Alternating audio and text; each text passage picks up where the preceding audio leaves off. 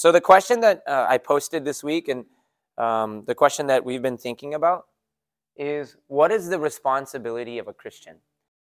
You know, we have lost meaning in life. Many people have lost meaning. They have no meaning because why? People do what satisfies them. They're, they're only thinking about the immediate. What do I want? And responsibility and meaning go hand in hand. The more responsibility you have, the more meaning you have. Think about this. Right now, I have a big new responsibility. What's my new responsibility? My babies, right?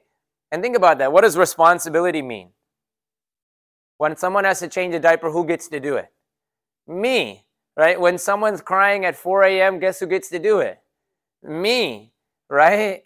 There's a lot of responsibility that comes with it. And it's hard sometimes because I don't get to do what I want to do. One of the things that I've been doing now is taking him to the gym and making him run. Like he's too much energy that I have to go. To, I take him to the basketball court and just say run. I'll throw the ball and say run for it, and he runs. And then I'll run after him, and we'll just run.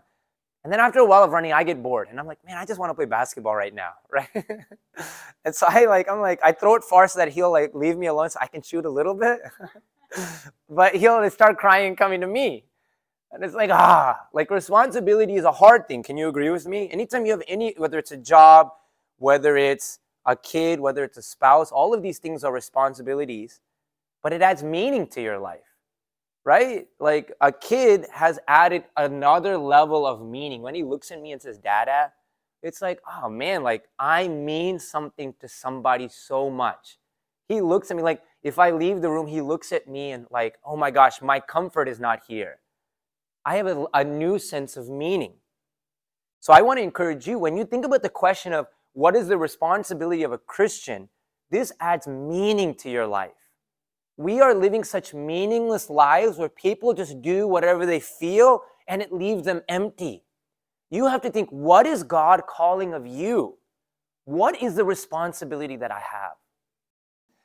Okay, so here's where I feel like God has been putting on my heart, and he put it very strongly, I feel like. And so I want to share this hopefully as well as I can. Um, my encouragement is as best as you can engage with this, whether it's writing notes or putting some questions down to ask later. I really do believe that God has a word for us today. So it was interesting as when I posted this question, a few people replied, and one person said, "I want to be a light. I want to be a light to other people." Another person said, I want to share the word of God with people. This is like in a group chat I had with some of the young guys. They're like, I'm trying to mentor them. And so I asked them, okay, those are great responsibilities. Are you doing it? And they said, no. and it was so interesting. we can list all of the responsibilities of the Christian today, but then it's up to you to do it or not. And so here is what I feel like God had. What is the responsibility of a Christian? Manage yourself. This is where we lack today as Christians. We don't know how to manage ourselves. You, someone will be like, okay, that's selfish. Why don't you talk? You're, you're telling me to take care of myself only? And, and I don't know if you've ever been on a plane before. What, what did the air hostess always say about the face mask or the, uh, the mask that you put on? See, it said the air hostess says, put it on yourself first before saving someone else. Why? Because you can't properly help someone unless you've helped yourself. Right? You will be fainting. If I go to try to help Zion first, I might be fainting and I might miss his face. And then both of us are done. What was the benefit? Take care of yourself, manage yourself, and then you will be able to help somebody else.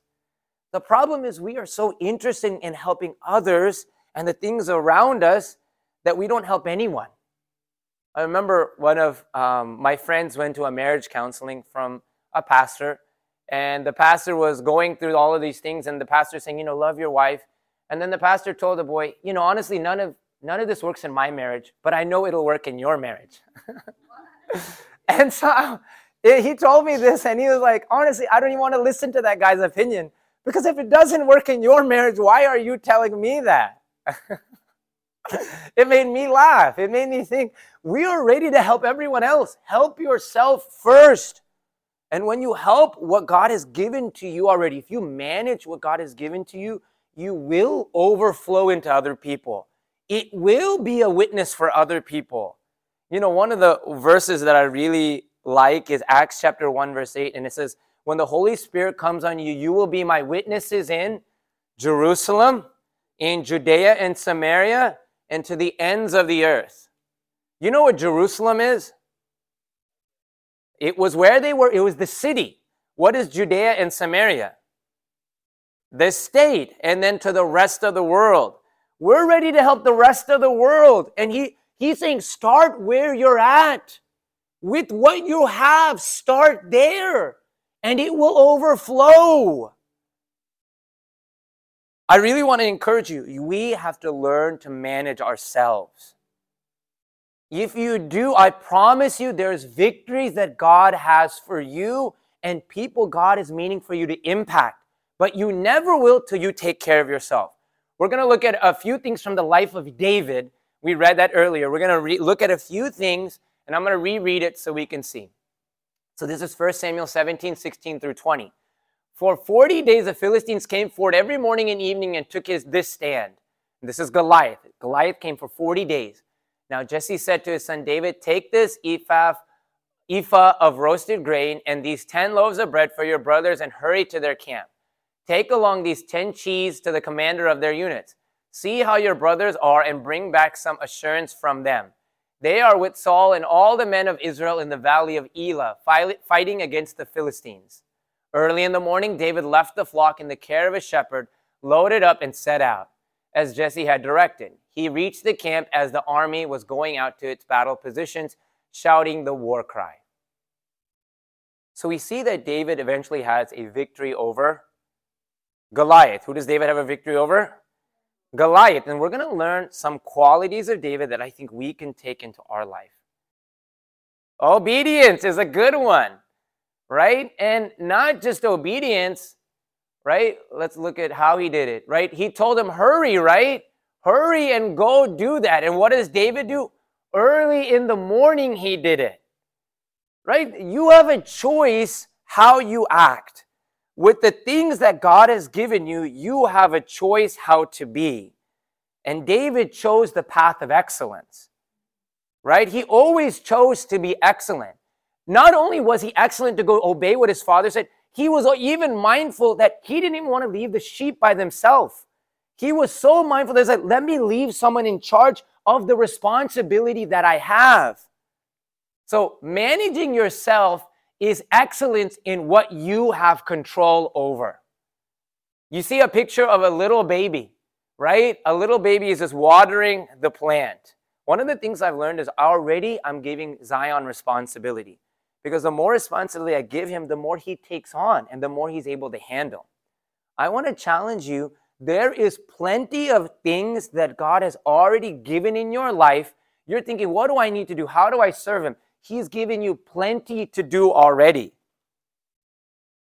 Look throughout the Bible, right? And you see, anyone who was excellent in what they did in their day to day was called by God. This is a story of a man who went to a burning bush. Who was that? Moses, okay? Let me ask, where was Moses when God called him? He was taking care of the sheep. He was doing his job. Can you agree with me? There was another story of a prophet who puts the pro- his mantle on another prophet. Who is this? Elijah puts his mantle on Elisha. Elijah, when Elijah called Elisha to the, prof- to the prophetic work, where was Elisha? He was working in the field. When Peter and John were called by Jesus, what were they doing? They were catching fish, and how long had they been catching fish? The whole night. One thing I've learned is if you want to be called by God, it's not meant for the lazy people. It is meant for those who are working in their fields in excellence. I want you to think about that. When you go to work, that is your offering to God. Every one of these people who are so big, we talk about them 2,000, 5,000, however many years later. They were called by God because they were excellent in what they were doing. I want to challenge you God has already given you so much that if you will just take advantage of it and say, I want to use this for God, God will be so pleased. He doesn't need more than that. Whatever He has given you, take advantage of it and make that your place of service to God. You know, one thing I said is this David had qualities and excellence of a king before he was the king. He was getting himself ready for where God needed him. Every one of these people were getting themselves ready for where God needed them. But if you can't take advantage or work where God has already called you, don't think He wants to get, send you to the next place. So then we start to think for ourselves what are the things that God has given in your hand? What do you have control over in your day to day life? I'm going to write some things down. What are some things that we are you can manage? Nobody else is managing it except you. What are some things that you have? One of the greatest resources God has given you is your time, and the one we waste the most. We can get on our phone and scroll, and this is conviction to me. God says, manage your time well. What else? Money is a good one. Money is a resource God has given you, not to be sh- not to be treated as a God, but as be something as a resource that you can take advantage of and use. What else? I'm going to put a li- I have a list of things. Your thoughts, your words, your actions. No one controls these th- three things except you. Yet, how little control we have sometimes over our mouth. How little control sometimes we have over our thoughts. And God is saying, You want to be used by me? I need to you to take that. And I need you to take that responsibility for those things first. I, want, I wanted to add this one in your space and your home.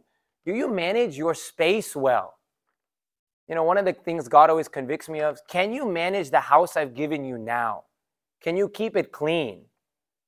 Which means that when I'm vacuuming every night and I'm like, ah, Artie's fur literally gets everywhere and I hate it, but my obedience to God is this let me take care of what He's given me well. I'm going to vacuum every night. I'm to do it every night. I try to do as much as I can. Right? right? I vacuum. I try to wash my dishes. All of the things God has given you is for you to manage well. What else? Your health. No one manages your health except you. Again, yes, your spouse may help you in the process, but you, at the end of the day, each one of us, these are gifts of God. Do you understand how, how much of a gift your health is? The second you lose your health, you recognize that.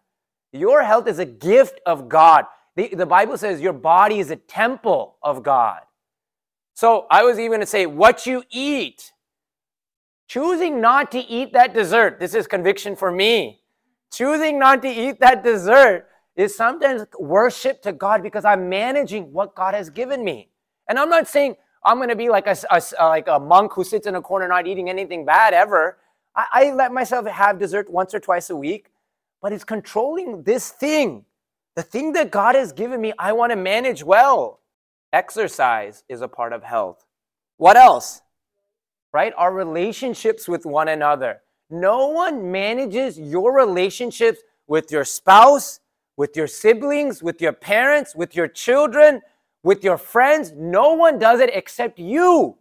You have to, and obviously it's a mutual thing. You can try for some people. I've tried with some people, and they don't reciprocate, and it's okay. But you have a responsibility in your relationships. What else? Your disciplines. You know, choosing every day what you do with your time. And it kind of connects to time. Choosing to say, okay, every day I want to spend time reading the word. I want to spend time praying. Your mission. You know, every one of us have a mission, and it's our responsibility to live into the mission that God has for us. And this is a very extensive list. Can you agree with me? And when you look at this, you might feel like, oh my goodness, there is so much to do. And you start, if you just start there, it's almost a full time job being a Christian. Can you agree with me? One of the difficulties is you don't get to turn off. You don't get to, you know, like with the job after after 4 p.m., I get to go home. As a Christian, it's 24 7. What do you do with yourself? How do you manage yourself? The interesting thing is, as you manage yourself, there's victories for you. There are victories for you. I'm going to read a story of a lady who was uh, paralyzed. So there was a young lady in Southsea on the English seacoast. This is in, in Britain, who was paralyzed from the waist down. A devoted Christian, she came across James 14 to 16 about the elders of the church anointing the sick with oil. So there's a verse in James chapter 5 that says, If you will be anointed with oil and you'll confess your sins and be prayed over, you'll be healed. When her pastor visited her, she showed him the verse and asked her to anoint him, but he didn't believe that God did that today and he declined. Later, the assistant pastor came and she asked him. Without hesitation, she, he agreed. And her mother found a bottle of oil, and the young minister anointed the girl and prayed for her. Guess what? Nothing happened. But the girl told everyone who visited her, Look what I found in the Bible, and I've had this done to me. But there was still no immediate change. Weeks passed into months, and after six months, she started getting worse. She felt more pain. Her legs were crossed and she was in worse condition. However, she said through she said often through her tears while she was in pain, look what I found in the Bible and I've had this done to me. Another 3 months went by. One night in extreme pain she asked her mother not to touch her but to prepare her for sleep. Her mother left the room weeping. I think I'm crying because how much faith do you have to do that? 9 months the girl lay quietly praying. Suddenly, the room was alight with the presence of Jesus, and she heard his voice Arise in thy strength. Her legs instantly uncrossed. Miraculously, her muscles were strengthened. She rose from her bed and went to the door of her room, saying, Mom, Mom, come and see what Jesus has done. And her mother fainted. Isn't that amazing? Isn't that amazing? All she had was what she could control, which was her words and her thoughts. That's all she can control. And for nine months, she said, Look what God is going to do for me. Look at what God has done. So I just want to challenge each one of you. You may not feel like you have control in some of the aspects of your life, and it may feel chaotic, but submit it to God and recognize God wants that. He wants dominion over each one of these things. And we learned from David very early on, he was ready to give up certain things early on. So I want to ask you a question. This is a question for reflection. I'll post this later this week. What is one area of, one area of your life that you have control over that that you need to be more excellent? You know, of all of these things that I've put on the list, maybe you're like, I need to be better with my time. Be honest. Say that. Start by just being honest and saying it.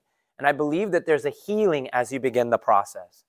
So the first thing I believe in managing yourself is that, the, or to manage yourself, is there's an excellence in what you have control over. The second thing we have, we're going to read, continue reading from 1 Samuel 17, verse 32 through 37. And David said to Saul, Let no one lose heart on account of this Philistine your servant will go and fight him. Saul replied, You are not able to go out against this Philistine and fight him. You are only a young man, and he has been a warrior from his youth. But David said to Saul, Your servant has been keeping his father's sheep. When a lion or a bear came and uh, carried off a sheep from the flock, I went after it, struck it, and rescued the sheep from its mouth. When it turned on me, I seized it by its hair, struck it, and killed it. Your servant has killed both the lion and the bear. This uncircumcised Philistine will be like one of them, because he has defiled the armies of the living God. The Lord who rescued me from the paw of the lion and the paw of the bear will rescue me from the hand of the Philistine. So, one thing that I see from this is um, he managed himself in the everyday battles. You know, it was really interesting. Me and Emmy on the talk this morning, we were talking about confidence. Where does confidence come from? And it's what you do every single day determines your confidence. Why was David so confident in God? Because he had already seen him work, right? In the responsibility that he had when nobody was looking, in the responsibility that he had, he was excellent every day. Think about it. A bear comes and you tell your dad, okay, dad, hey, I'm sorry, I lost one sheep. A bear took it any dad would be like, cool, you know, like you have your life, right? If a lion came, I'd be like, Zion, Let them have two sheep. I'm okay. We'll take, take a little loss for the day. Any father would have been okay. But what did he say? Every day is my offering to God. So just like you have control over certain things, every day is your battle. I want you to hear me when I say this. The battle of Christian life is every single day. And we have lost that. We are the Sunday Christians. We are the, let me take a selfie of me in Africa doing missions. Like, oh, I love, people love going on mission trips somewhere. I love it. I'm glad. If God calls you to go to missions, do that. But do you understand there's a mission field here? You know, there's a mission field in your home. There's a mission field in your church. Yet everyone runs to somewhere else to go do a mission work. Why? Because we love the big stage. You have to recognize every day is your offering to God. And David understood that. David looked and said, even if it's just one sheep, I will be excellent in that. Even if it's just one sheep, I won't let a bear beat him. And so he saw the hand of God. I want to challenge you. You have to have victories every single day over these things. You have to have victories and take it seriously. See, the problem is we don't take it seriously enough. We take certain things seriously, we don't take every day seriously. So I want to challenge you have victories in your day to day life. Let me ask you, uh, so, you know, one of the things we like to do, one of the things is when we talk, when we talk with other people, what do you talk about? Rather than always talking about other people, talk about God in your conversations. That's one victory you can have. And guess what happens as you start talking about God? When you're given a situation with a non believer, guess what happens? You can talk with God. You know why we don't talk, can't talk to non believers about God? Because we don't even talk to believers about God. Have a victory in your private life. Have a victory in your private life. And I'm telling you this, then there's a confidence. It was really, it was really cool. An, an example of this yesterday when we went to the nursing home, you know, like my mom shared a small passage and there was a little bit of time and she looked over at me and was like, you want to share something? I was like, I didn't prepare anything. You know what I mean? I like to prepare and say something.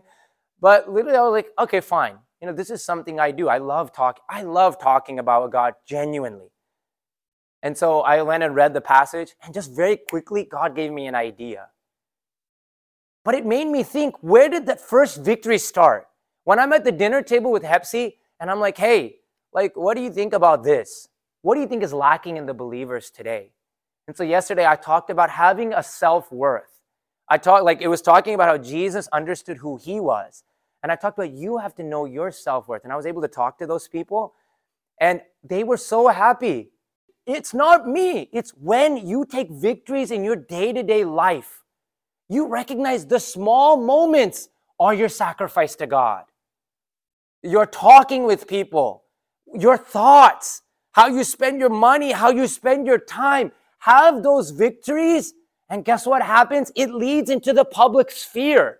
When you go amongst non believers, you can say something. Have victory in your private time every single day. So if you think about that for a second, your routines matter too. Another part of that is as you start to think about those minor details of your day, recognize that ev- what you're doing every single day matters. Focus on your routine. What are the rhythms of your life and how are they impacting you? Notice yourself. If you come home from work and you're tired and you end up just getting on your phone, Recognize that. I spend an hour on my phone right when I come home from work. Does that benefit me? Am I having a victory in that or am I just being lazy? Right? Choose. Choose your rhythms. Notice your rhythms and choose your rhythms because the victories in pr- private will be your victories in public.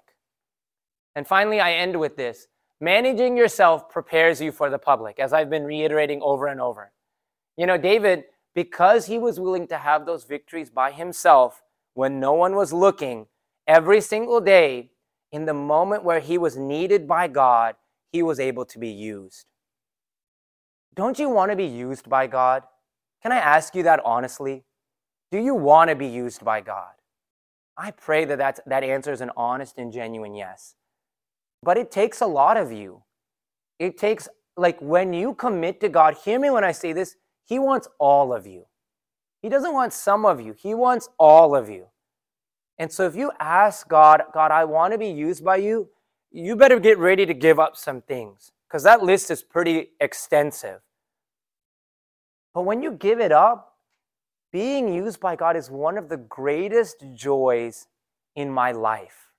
I'm telling you this, it's more it's more rewarding than anything when you're used by God.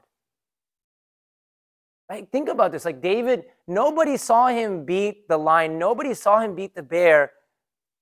But then one day there was a time that they all saw, right? He they all saw it with Goliath. Like God just wants to say, Are you going to be faithful to me? He wants to use you. Do you understand that? He wants to use everyone, not just me. He wants to use everyone, but we just don't give him ourselves. You don't dedicate yourself.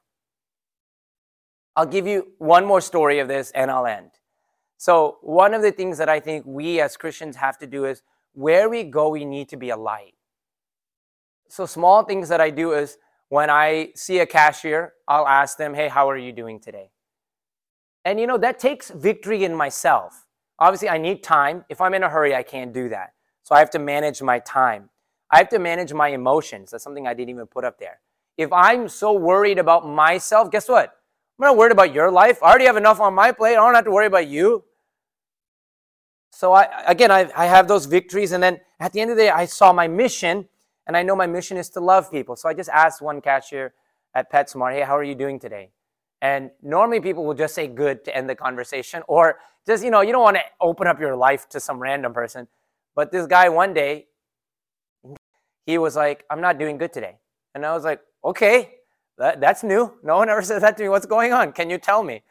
And so Daniel tells me, well, he was like, well, there's people in line. Just check out and then I'll come talk to you.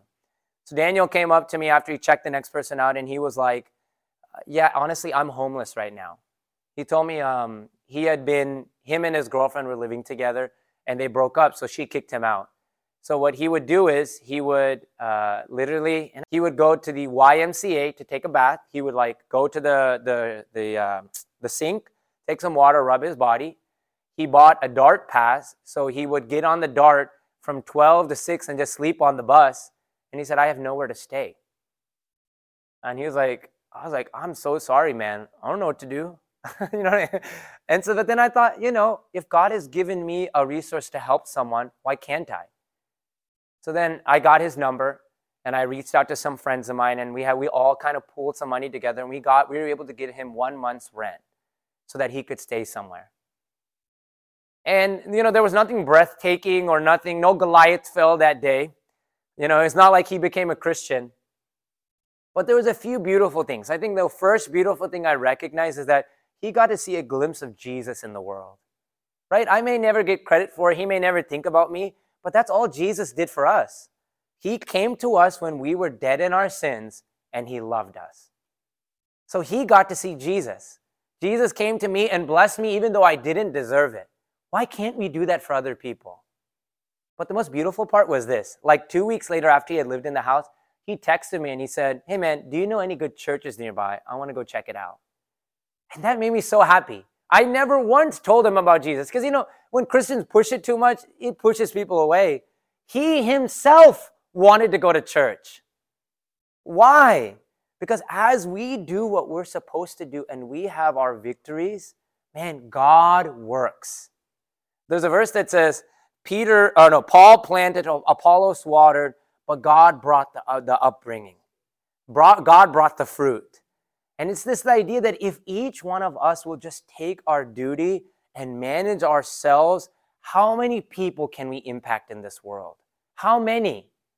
How many can come to know the Lord through your life? Really, we can go overseas to a mission and try to help people. And I love that. If God calls you to that, do that. But there are many here today who just need the love of Jesus. So look to the life of David as we learned today you know, we, we looked at three things, and I'll just reiterate them before I wrap up. The first thing D, uh, David did was he managed himself in excellence over the things that he could control. I, I'm going to send you this list later, but there are things that you have control over. There's plenty of things in life you don't have control over, but there's plenty you do have control over. Can you manage with excellence what God has already given you? Can you manage with excellence every day? Every day is your offering to God. And finally, I want you, as you manage yourself, prepare yourself for the public. Because what God, what starts in the private, God always takes out. God never leaves it there, He always takes it out. So I want to encourage you, we are one, you are one decision away from changing your life and the life of many. You are one decision away, and the only decision is can I manage myself? Can I do with this life what God has given me to do? Honestly, I want you to ask that question. Can you do what God has called of you? And this is not an easy thing because it's so easy to say, yes, right now, I want to do it. And then by Tuesday, you're not even thinking about it. I want you genuinely to think about that. Can I manage myself? And I can just say this very transparently. I think God was speaking to me through this because sometimes it's hard. I want to do more for God. And God said, Take care of what I've given you now. You have two new children, take care of them. You have a wife who just gave birth, take care of her. So when I'm speaking to you with so much passion and zeal, I'm talking to me right now. God has a purpose for each one of us. And only if you will begin to manage yourself and the things God has given you, He will take you to the next place. So I'm going to end with a quick word. Dear Lord, we come to you today, Lord, and we thank you, Lord, for this time. Thank you, Lord, for letting us come to listen to your word, Lord. And hopefully, Lord, let the seed go down deep, God.